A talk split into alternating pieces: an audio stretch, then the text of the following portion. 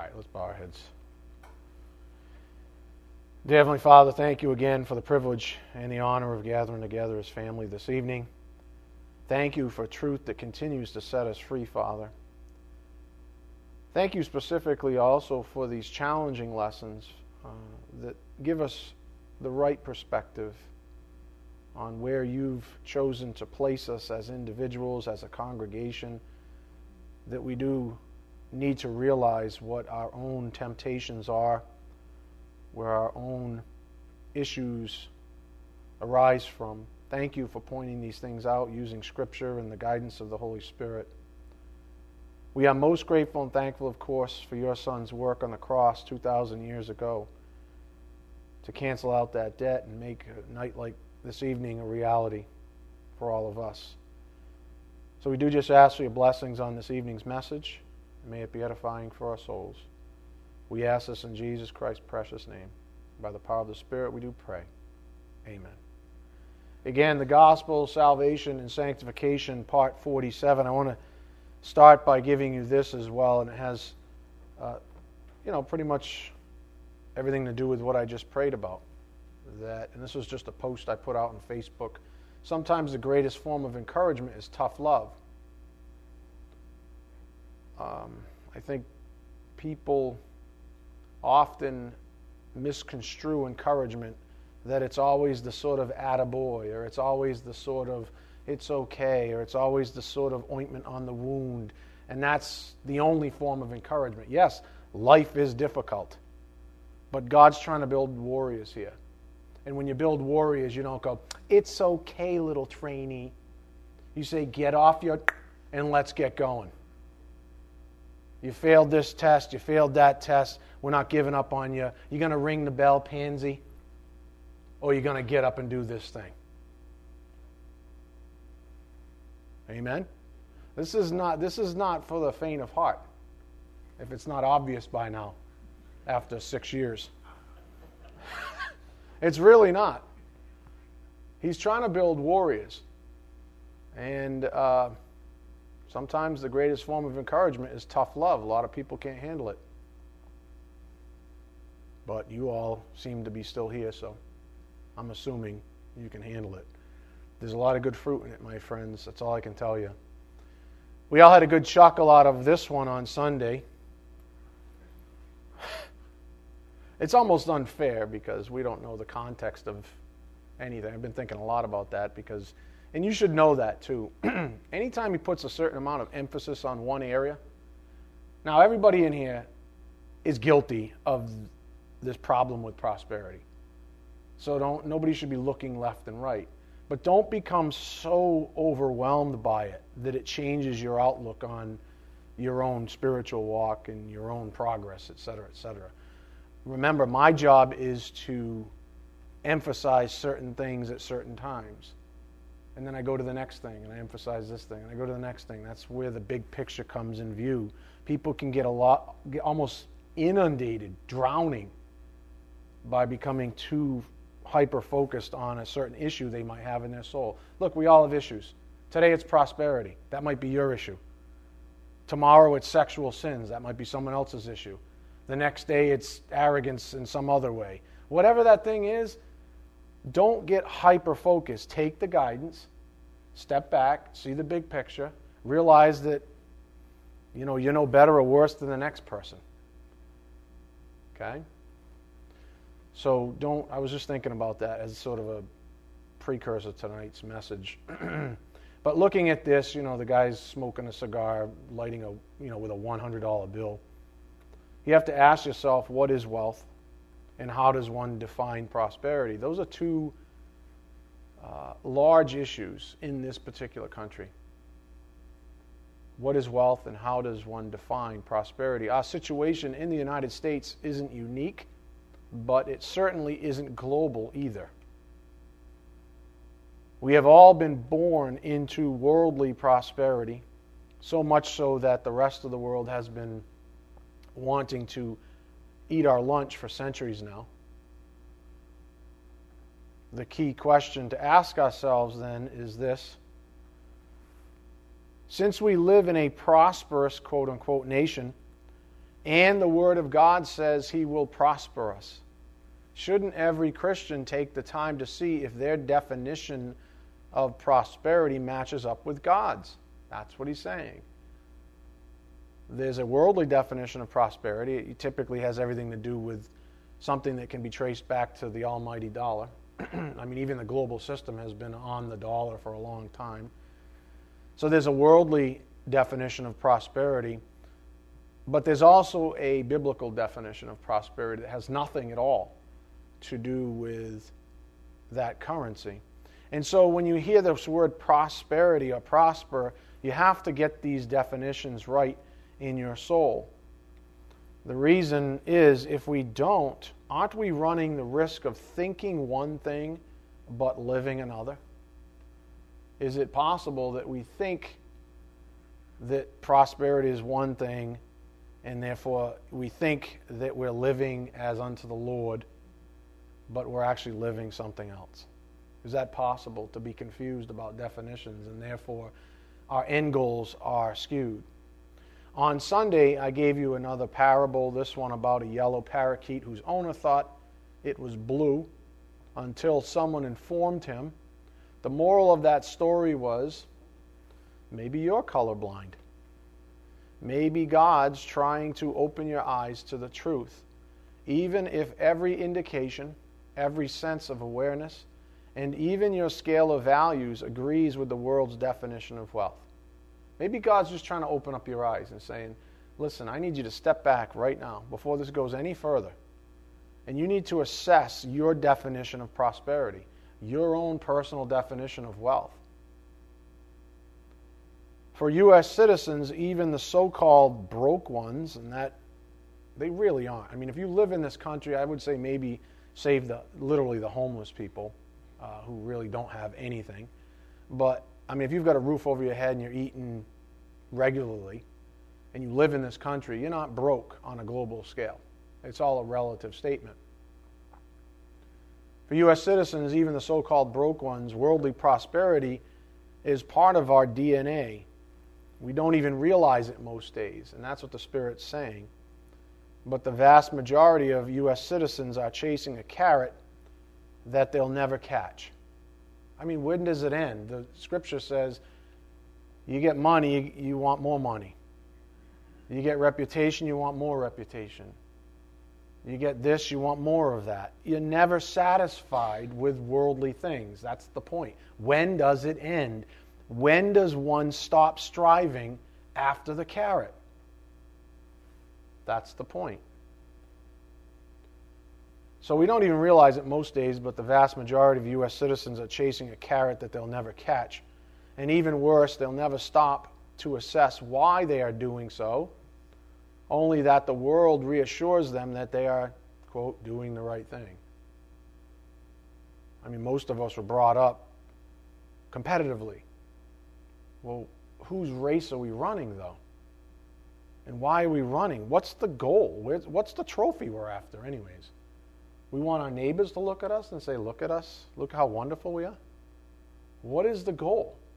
Is it about our own self-esteem that's based on our achievements? What is the goal? The world tells us we're doing the right thing by chasing said goals, but the Bible says something completely different. So the question is, are you doing the right things right now? Maybe, just maybe, God's telling you that your fleshly senses have been wrong all this time. Maybe your so-called Christian friends are wrong too. Maybe your scale of values is off, and as a result, your life goals are off too. Maybe, just maybe. That's my job. My job's not to tell you what's wrong in your life. I got enough problems of my own. My job is to stir the pot. My job is to do what the Spirit wants me to do, to give you enough to chew on. My job is not to exacerbate you. My job's also not to go, it's okay. My job is to give you the truth. And if the truth stings, that's a problem that you have with the Lord. And if you refuse the truth and therefore it doesn't quote-unquote sting, Eventually it will, because you've refused truth. To borrow from Sunday's color blindness theme, think of it this way, in plain terms. If you were colorblind for real physically, how would you ever realize it? I mean, if you had the wrong definition of wealth and prosperity right now, and you either never came to class, never read your Bible, or when you did those things, you refused to accept truth, how would you ever realize it? Unless someone came along and told you that you were. I mean, the rest of the world is happy being colorblind, is happy chasing carrots that they'll never catch. That's why Solomon says vanity, vanities, right? It's all vanity. Nobody in here is going to be richer than Solomon. Nobody's in here is going to be wiser than Solomon. And what did the wisest, richest man say? Vanity of vanities. I've got all the wealth, and it means nothing. So the truth is that we are born into a world where two economies, I like to use the word economy because economies conjure up the thinking that there are a lot of activities that keep the economy going, right? And there are two of them. One's based on creature credit, and one's based on grace. One's godly, one's ungodly. So here's what we have, an old friend, Satan's economy. Creature credit is the currency. The problem is the fruit of that economy is fear, bondage, self-induced misery. God's economy is where the currency is grace. The fruit of that is love, freedom, grace, happiness, let's call it. Which currency do you have a pocket full of? That's what he's been asking. Which one do you have a pocket full of? If you're striving to rise above your peers in any way, you are running contrary to Scripture, which says, go to Philippians 2:3. Philippians 2:3.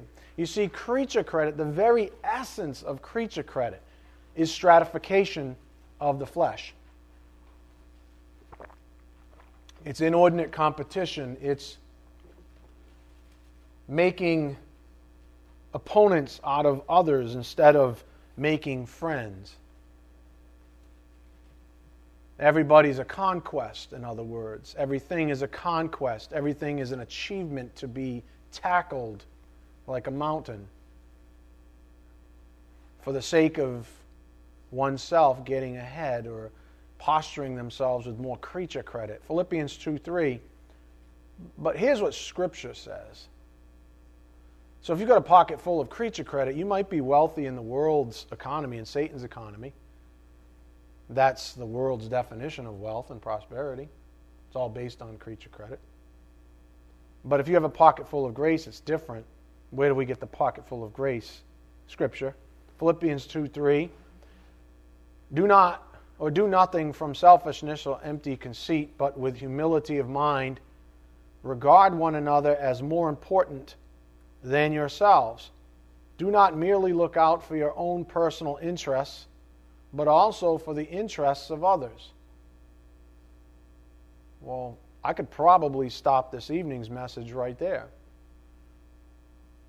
For many of you need to just swallow that whole and say, well, what does that mean to my life? Do nothing from selfishness or empty conceit, but with humility of mind, regard one another as more important than yourselves. Do not merely look out for your own personal interests, but also for the interests of others.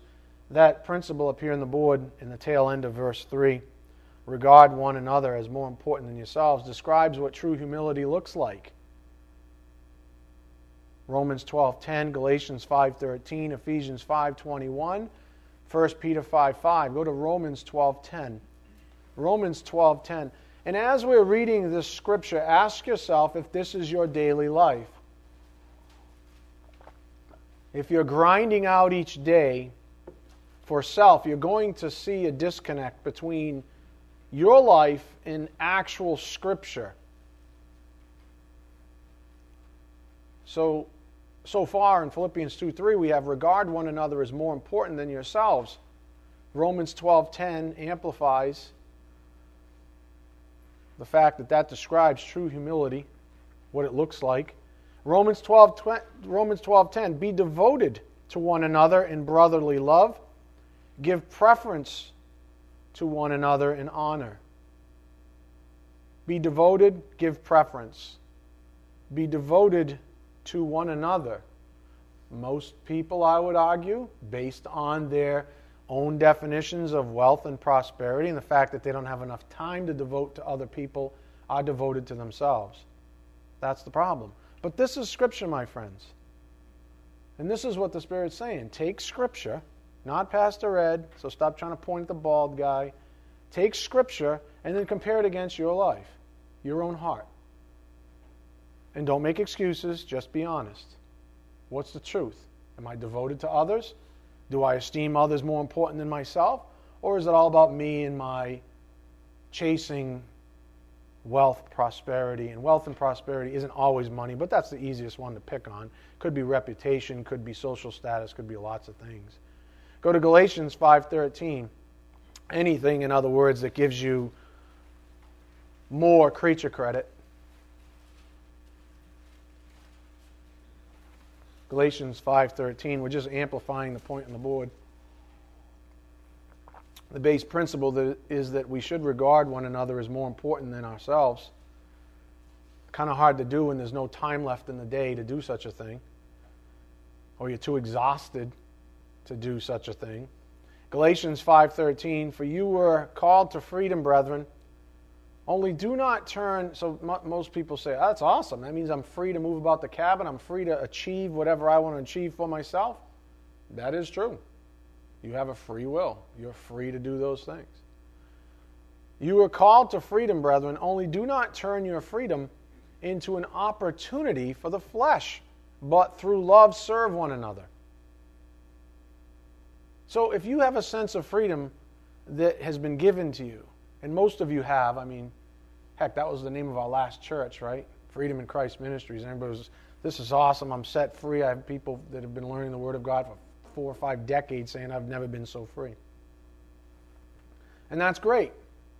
So everybody's like this, I don't worry about things. It freed up my entire day. I used to spend hours, if I added all the minutes together during the day that I worried about this, that, and the other, I used to spend hours a day concerned with things I shouldn't have been concerned with, and now I know better. I've been set free. That's awesome. You have all this free time, talent, maybe even treasure, because they come together sometimes. What are you going to spend it on? So he gives you more things, more currency by grace to purchase things, to serve others. And what do? You have to answer that for yourself. I would argue most people take that freedom and turn it into an opportunity for the flesh. They say, I'm so much more free. I love these free gifts. Gives me more time to do what I want to do for myself. Because I do have a 5-year goal. God loves me, knows that will make me happy, so he's on board. No, he's not. He's not, because that's all about you. That's not about serving others. He sets you free, gives you more free currency, fills your pocket with grace so that you can do what? Do business. Luke 19. Do business while I'm away. And then when I come back, I'm going to check. And if you've been doing business for yourself after the freedom he's given you, well, then you're going to have to answer him at the Bema seat. If not by conviction, day after day. So, you were called to freedom, brethren, only do not turn your freedom into an opportunity for the flesh, but through love serve one another. Go to Ephesians 5:21. Ephesians 5:21.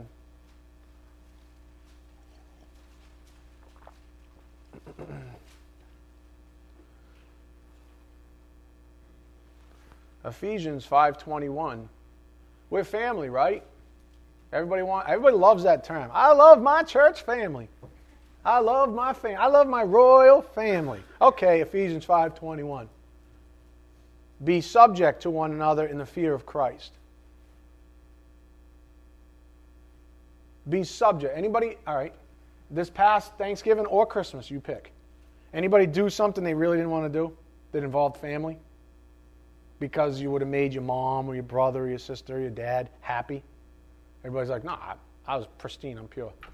No, everybody does something during the holidays that they don't really want to do, right? Why? Because you're subject to the family ties.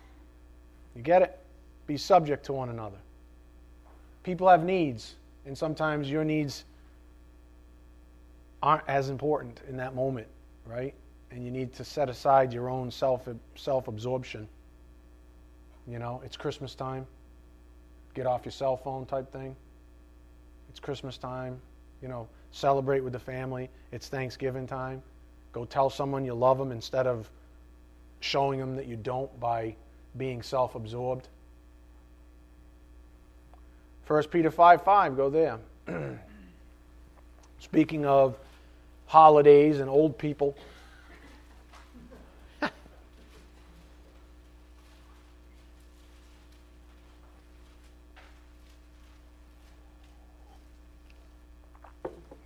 First Peter 5:5. You younger men, likewise, be subject to your elders, and all of you clothe yourselves with humility toward one another, for God is opposed to the proud, but gives grace to the humble. That's a lot to think about, folks. Those scriptures, those, five, including Philippians 2, are huge. There's a lot to chew on, isn't there? Take those five scriptures and compare them against your own heart. Right now. Compare them against your own life. Don't say, oh, I have the heart, but I don't have the life. Because you shall know them by their fruit. So, compare them against your heart. Compare them against your life. Again, the point on the board, regard one another as more important than yourselves, describes what true humility looks like. Romans 12:10, Galatians 5:13, Ephesians 5:21, 1 Peter 5:5. By the way, we are called to do His business. His business. Now, most of us, whether we've run a business or been in business, most of us know what business is. And most of us know how worldly business is conducted successfully. If you want to be successful in business, there are certain tenets that you have to follow because they're worldly. That's the way it goes. So we are called to do His business, Luke 19:13, not our own. So I'm just sharing here, and I don't like to do this, but He's telling me to. I spent the last 10 years of my secular career in global business development for one of the greatest high-tech companies to ever exist. And we were ultra successful because we understood how business works. The caveat, in this world, of course. I was surrounded by some very intelligent people that understood how business works in the world. A lot of them weren't even Christians, but they were very good at what they did. And I was very good at what I did because I understood how business worked in the world. One of the things you learn as a business development manager is that you are the real product. So you're a face, a business development. What I was a face. I know how to believe. I had to use this face. But you are the real product. You stand in front of 300-400 people at a convention and you have something to say for 45 minutes. You're the product. They don't trust you. They don't like you. They're going to doodle on their computer while you're talking. So you're the product, whether you believe it or not. You realize this over time. You have your own, let's call it, personal brand. You have your own personal brand. You are the focus. You. What did Jesus have to say about man's personal brand? Go to John 2:24. John 2:24.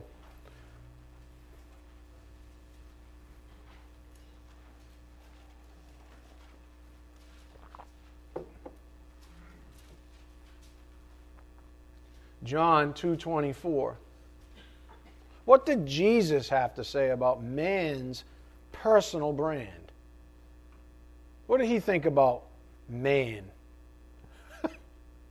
John 2:24. But Jesus, on his part, was not entrusting himself to them, for he knew all men.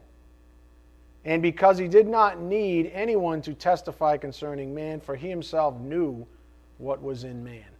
In other words, Jesus knew what man's personal brand was all about. It was about self-serving. Jesus doesn't trust any personal brand except his own. However, in industry, if you want the company to be successful, you have to be successful as an individual. You do this for yourself by doing business for yourself, first and foremost. Why? So that others in your arena will ultimately trust that you are playing the same game as they are. Anybody that's been spent any time in business knows the number one game is trust. So if anybody's going to have a relationship with you, they need to trust you. Why do you think for so many centuries there's a well-known moniker for the so-called chiefs of business, namely the Boys Club? Why is it called the Boys Club? You know, being men is really only consequential. Honestly. It's only consequential. Let me explain. The real reason is that these groups think alike. They're the same guys who grew up on the playground playing King of the Mountain, this kind of a thing. They're men. They know how other men think. It's, oh. So they trust each other. Do you get it? When push comes to shove, they know how that guy's going to react. They don't know how a woman's going to react all the time. So it scares them. Different response system. So really just being a man is really consequential. I should say inconsequential. The real reason is they trust, they think alike. So there's an innate trust for one another. So they trust that others think like them, partially because they are of the same gender. Now, listen, I already got some daggers looking at me. I am not supporting such a thing. I'm not saying, oh, the Boys Club. Oh, I'm a guy, so don't get your panties in a bunch, ladies. Settle down. What I'm doing is making a viable point to drive this subtle point home. I just told you it's not even about being men. It's about trust.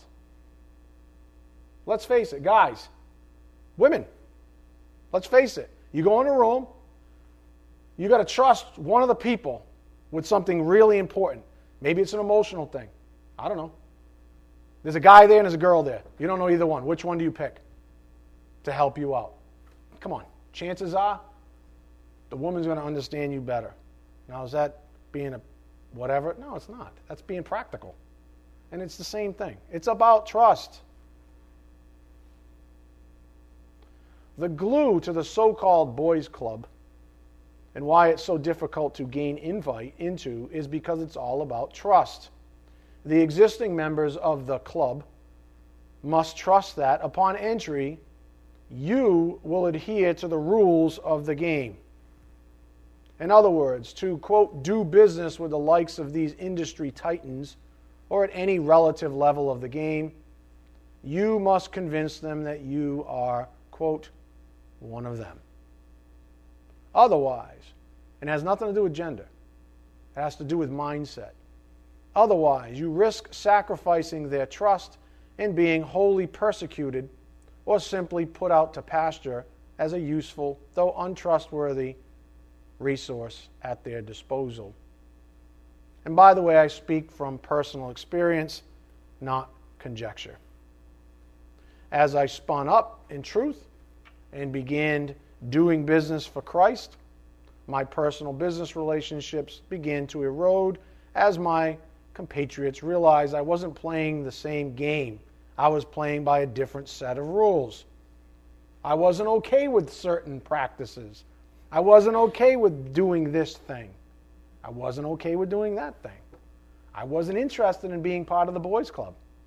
I really was. Did I get invite? Yep, several times. Didn't want it. So what the hell, what do I want to be part of that for? What do I want to be part of that? So I can what? Achieve something for myself? So I can drive a better car? What am I after here? Why would I compromise my own integrity to Christ, to do that thing? I don't know. So for all of you business-oriented folks out there, whether you're running your own business or scraping your way up the corporate ladder, this one's for you. Doing the Lord Jesus Christ business, not yours. Attending an occasional charity event, making a donation, or doing something nice now and again for someone else does not constitute regard one another as more important than yourselves. Anyone, even an unbeliever, can do these things and does in order to obtain more currency, creature credit. Why? So I can move up the ladder in Satan's economy. Why else? That's what it's all about. They're often charitable because it makes business sense. It makes sense to be charitable. It makes sense to pick up the phone and call your client and say, hey, how's the wife doing? It makes sense. Why? Because it's all about creature credit. You're telling them you care. But what you really care about, the end goal, is to get ahead, is to get more creature credit for you. I'm not saying it's not laced with real relationships. I'm saying, let's face it, that's the way business is run. What the Spirit's saying to some of you is stop playing games. Stop being the dipsukos, the double-minded person. Nothing ever goes by the wayside, especially poor purchases. And again, you purchase with time, talent, treasure in God's eyes. I've got it up here for you. In the Message, Galatians 6:7-8. Don't be misled. No one makes a fool of God. What a person plants, he will harvest. The person who plants selfishness, ignoring the needs of others, ignoring God, harvests a crop of weeds. All he'll have to show for his life is weeds. But the one who plants in response to God, letting God's Spirit do the growth work in him, harvests a crop of real life, eternal life.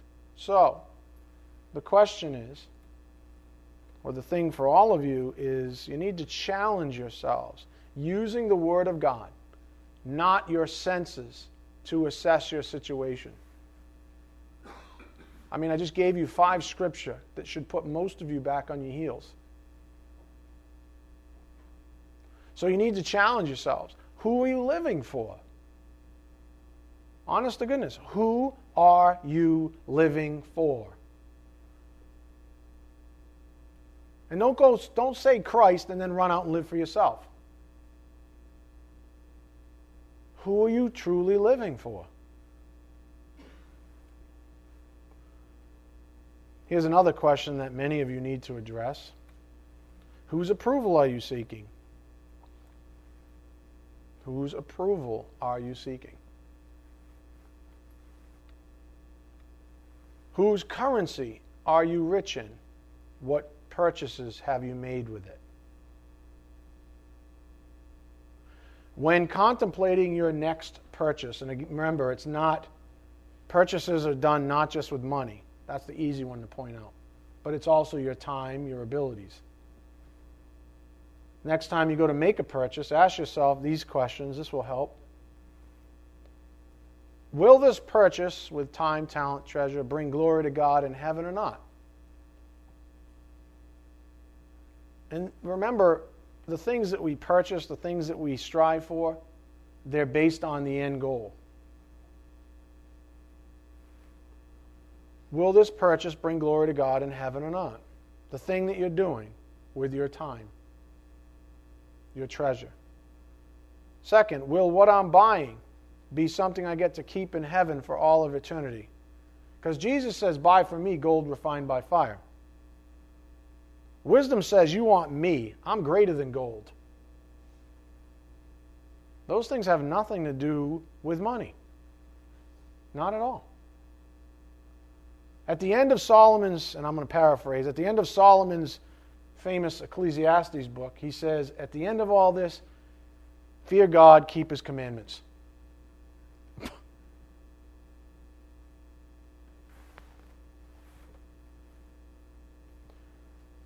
as a balance statement, because I don't want people walking out of here like this.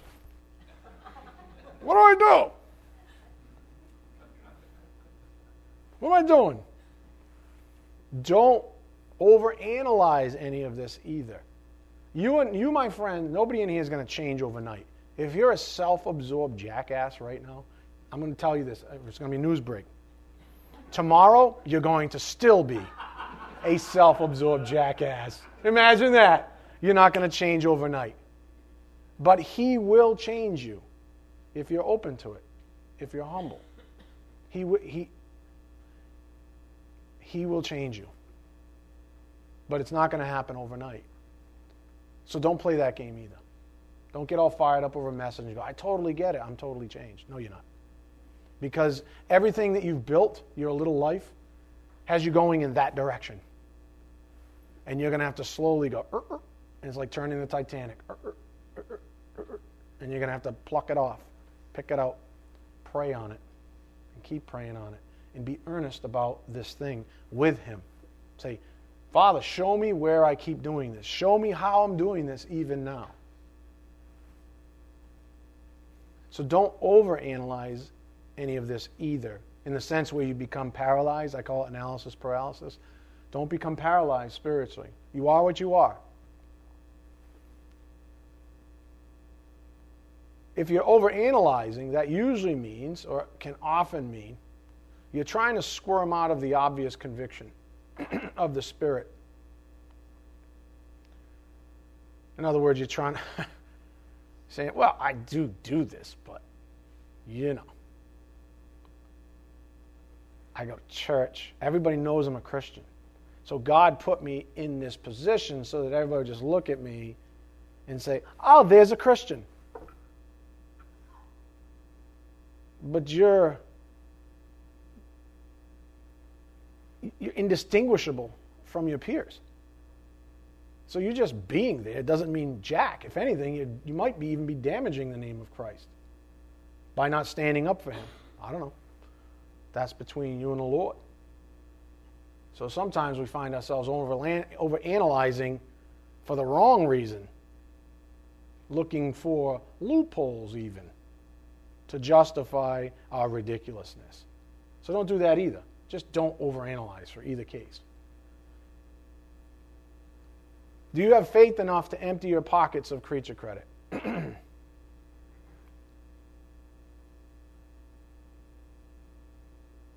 Do you have faith enough to empty your pockets of creature credit? I mean, right now.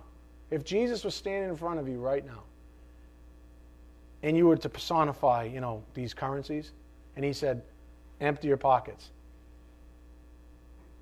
Empty your pockets in front of me right now. Would you be willing to empty your pocket of creature credit? Would you be willing to cast it aside? If he asked you to, especially. Would you? So do you have enough faith to empty your pockets of creature credit, or are you just not there yet? So then I ask the second question, well, when's the right time? If you're not there yet, then when's the right time? When you're 70 years old and regretful? When's the right time to start this process? Listen, when I reach my 5-year goal, then I'll do it. I'll still only be X years old. Then I'll empty my pockets. Jesus knows how earnest I am right now. He knows how honest I am. When I get here, then I'll empty my pockets. Okay? That's my deal with God. What do you think about dealing with God? Is he just another business dealing to you? He's just another, what? Client? Just another manipulable person? What is he to you? Do you deal with God that way? I don't know. So when's the right time? I'm thinking now, but I don't know. Could be wrong. True faith, we saw that in Matthew 17:20. True faith always implies complete surrender to God, his will, his precepts, his commands, and even his scale of values. Both the source and the object of faith is God. True faith always implies complete surrender to God, His will, His precepts, His commands, and even His scale of values. Both the source and the object of faith is God. Luke 1:37 says, "For nothing will be impossible with God." So if you think emptying your pockets of creature credit will somehow leave you worse off, and I would think that's what a lack of faith looks like. If you think that emptying your pockets of creature credit will leave you worse off, then let me encourage you, go to Ephesians 3:20. Ephesians 3:20. So if that's your fear, some of you are like, but I can't let it go. I mean, look at how much I've got invested in this world. Look at my life. It's awesome. How do I just sort of let go of this? How do I esteem others more important than myself? How do I do this? Well, it's between you and the Lord. I mean, I know what Scripture says. Ephesians 3:20. Now to Him who is able to do far more abundantly beyond all that we ask or think, according to the power that works within us, to Him be the glory in the church and in Christ Jesus to all generations forever and ever. Amen. You see, He's the one who's able to do far more abundantly beyond all that we ask or think,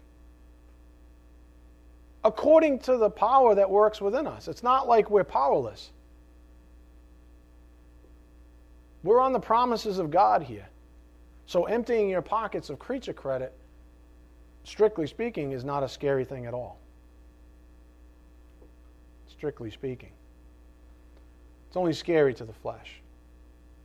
When you hear the likes of Luke 1:37, which says, "For nothing will be impossible with God," do you say to yourself, "Thank God I'll be delivered from this fleshly life I've been living"? Or do you say to yourself, "Thank God I'll be delivered from this," or is it more like, "God can show me how much He loves me by giving me what I want"? Which one's you? Thank God I'll be delivered from this fleshly life I've been living? Or God can show me how much He loves me by giving me what I want? When you hear that, nothing's impossible with God. The question is, who's your God? If He's coin-operated, then He is this first instance. Is God nothing more than a cheesy second-rate suitor to you? Or do you think that His goal is to flirt with you by encouraging your obsession with worldly prosperity, money, toys, clothes, etc.? Does Satan disguise himself as an angel of light? Who's your God? Is He just someone that you just get to pray for stuff? Or is He the one that's trying to change your entire mind? Is He trying to transform you? Romans 12, right? 2. Is He trying to transform your mind from self-centeredness to Christ-centeredness? From self-absorption to esteeming others even greater than yourself? What's He trying to do with you? Is He just trying to build up this aspect? Since you deem that's what's going to make you happy, then He's just going to flood you with what? Worldly prosperity, so that you can feel better about yourself compared to your peers, or, you know, however creature credit rears its head in your soul? Or is He going to break down that entire system like He's been trying to do? Is He going to try to strip you of that entire system of thinking, the one that has been bolstered since you were a child, the one that runs rampant in our own country? What do you think He's going to do? What do you think He's trying to do? What is it that some of you are so resisting? Why are you resisting it? Why are you making an issue out of the pastor? Why are you looking at men? Why are you doing these things? Why are you still trying to justify your ridiculousness? That's between you and the Lord. Like I said, I'm not here to judge. I'm here to teach. Stated more theologically, who's your God? Who receives your gratitude? People derive their prosperity from their God. Little g. Could be big G, but often it's little g. It's a variable. People show their gratitude to that same entity. I mean, the easiest example is if you're your own God, if you're your own idol, right? When you achieve something, who do you say kudos to? You look in the mirror and go, ta-da, I'm a swell guy. I'm a swell guy. I did this all myself. Mm-hmm. In 4.5 years, not even 5. You see, who gets your gratitude? Who do you want to get the gratitude when you, quote, finish the race?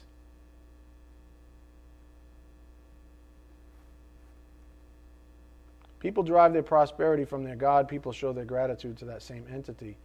Therefore, based on how and when most Christians say thank you to God, one has to wonder which God they are actually thanking. We know through Scripture that Satan will give you things.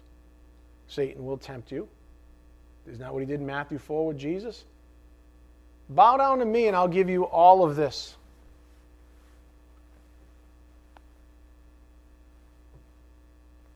You don't think he's geared to give you whatever it is you think you want? So that your eyes go towards anyone or anything but Christ? What do you think this is all about, folks?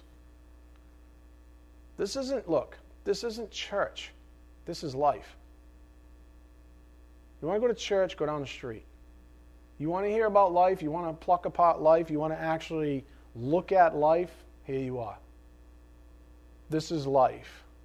This is just a bus ride to get you to another place, to get you thinking, to stir the pot.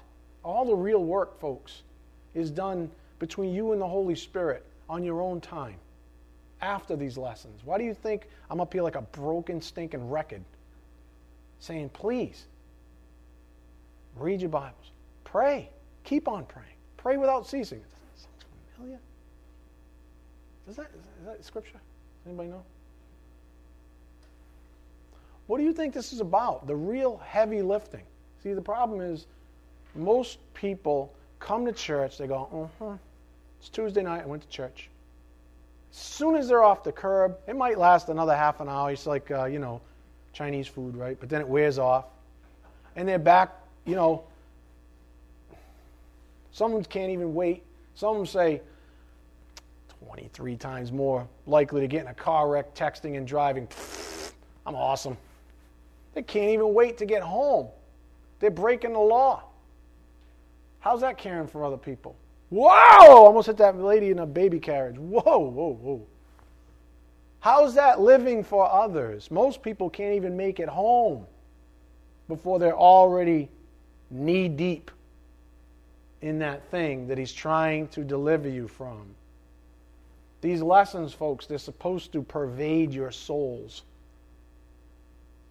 A humble person, these things stick with them. An arrogant person goes, nope, don't like that one. Nope. Don't like that one. Nope. Don't like that one. Don't have to listen because it's that bald guy anyway. He's just a dude, so I don't have to listen to him. I listen to God. I read my Bible. Guess I'm just an idiot then with a spiritual gift that God must have been on crack giving to. So I don't have to listen to him. I don't have to listen to that. You know what I'm saying? I don't have to go to church and encourage people. I know it's Scripture, but it doesn't count for me. Right? Everybody's got their own little, ridiculousness. It's like, we're talking about life. These are the things you're supposed to carry outside. These are the things you're supposed to pray without ceasing. You're supposed to go to him intimately and say, what's going on? You got my attention. What is going on? At this point on Sunday, I'm almost out of time. I can't believe it. Not even halfway through my notes. Whatever. At this point on Sunday, I gave you the Corvette parable. Remember that guy? Just saying. I haven't even got the matchbox yet. Just saying. Still waiting. The moral of that story. Who gave you what? This is a big one for people. Ask yourselves the next time you purchase something. Do the reactions of others factor into your decisions? If you could have a functionally equivalent item, less the name tag, and I'm just picking on name tags because everybody relates to them, less the name tag or the look at me flash, would you purchase it? In other words, what are you purchasing it for? Who's it for? Whose approval are you seeking, first of all? And who gave you that? Who gave you that thing? Why not purchase what you want rather than what the world wants? God's much happier with that. And you can't say, but I do want that thing. Yeah, but you want it for the wrong reasons. You want it because you want to move up the creature credit ladder. That's the wrong motivation, right?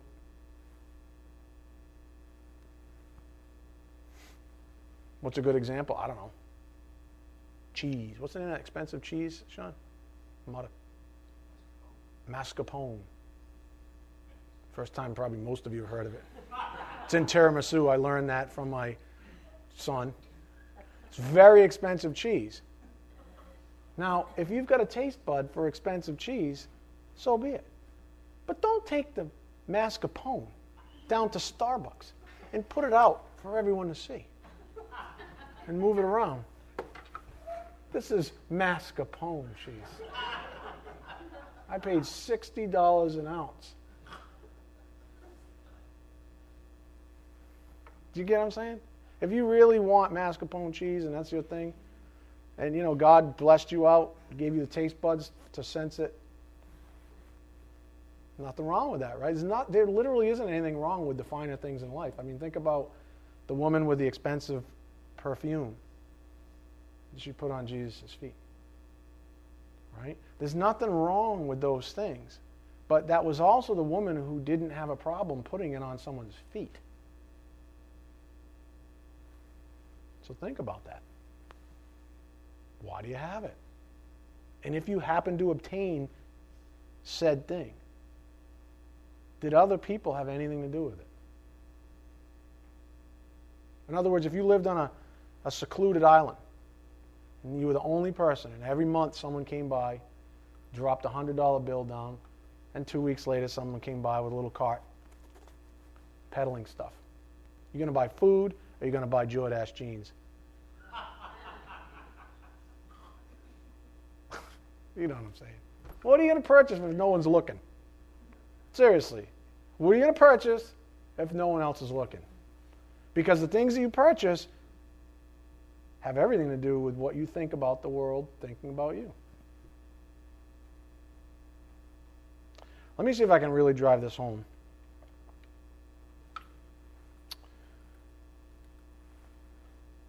Entitlement issues. You are not, quote, entitled to a prosperous life by world standards, first of all. When you were saved and adopted as a child of God, you were entitled, title in hand. But what do you have title deed to? Wisdom. This is what he said he'll give you. Jesus says, buy from me gold refined by fire. That's this. That's what he's talking about. So you are entitled to wisdom in the Word regarding true prosperity. So you're not entitled because you're what? Most people in the United States think they're entitled, but you're not. So stated differently in closing, if the God of the universe isn't willing to give you something, you ought to expect that the world will in an effort to seduce you away from God's will for you. Let me say it again. If the God of this universe isn't willing to give you something, you ought to expect that the world will in an effort to seduce you away from God's will for you. You see, God won't give you things that aren't designed to bring glory to Him, but Satan will.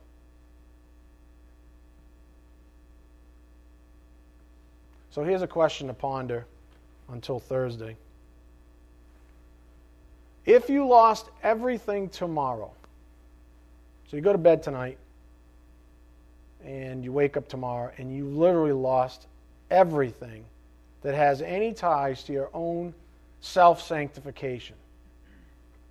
In other words, you were stripped of your creature credit. Anything that had any tie to creature credit, God ripped out by force. Your social reputation, your intelligence, and I'm just saying, these are things that people tie creature credit to. So let's say these things were tied to your creature credit, and so God removed them.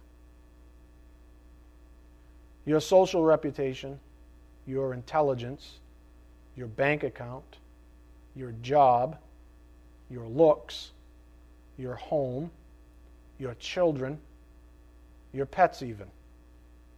If you lost all those things, and go ahead and take a moment now to really imagine that situation. Just take a second. Imagine tomorrow if you woke up, all those things were ripped out of your hands because God said, creature credit is tied to all those things. I don't want you to have them anymore.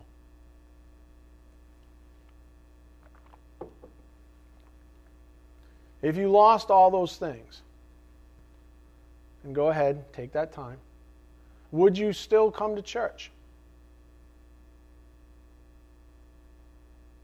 Would you go grocery shopping at different times? Would you become suddenly, quote, invisible due to your newfound, let's call it shame? But the question is, why the shame? Why even the possibility of the shame? Because you're stupid? Or broke and homeless? Or ugly and jobless? Why the shame? Seriously. Why would that or any of it matter? That's the question I'll leave you with.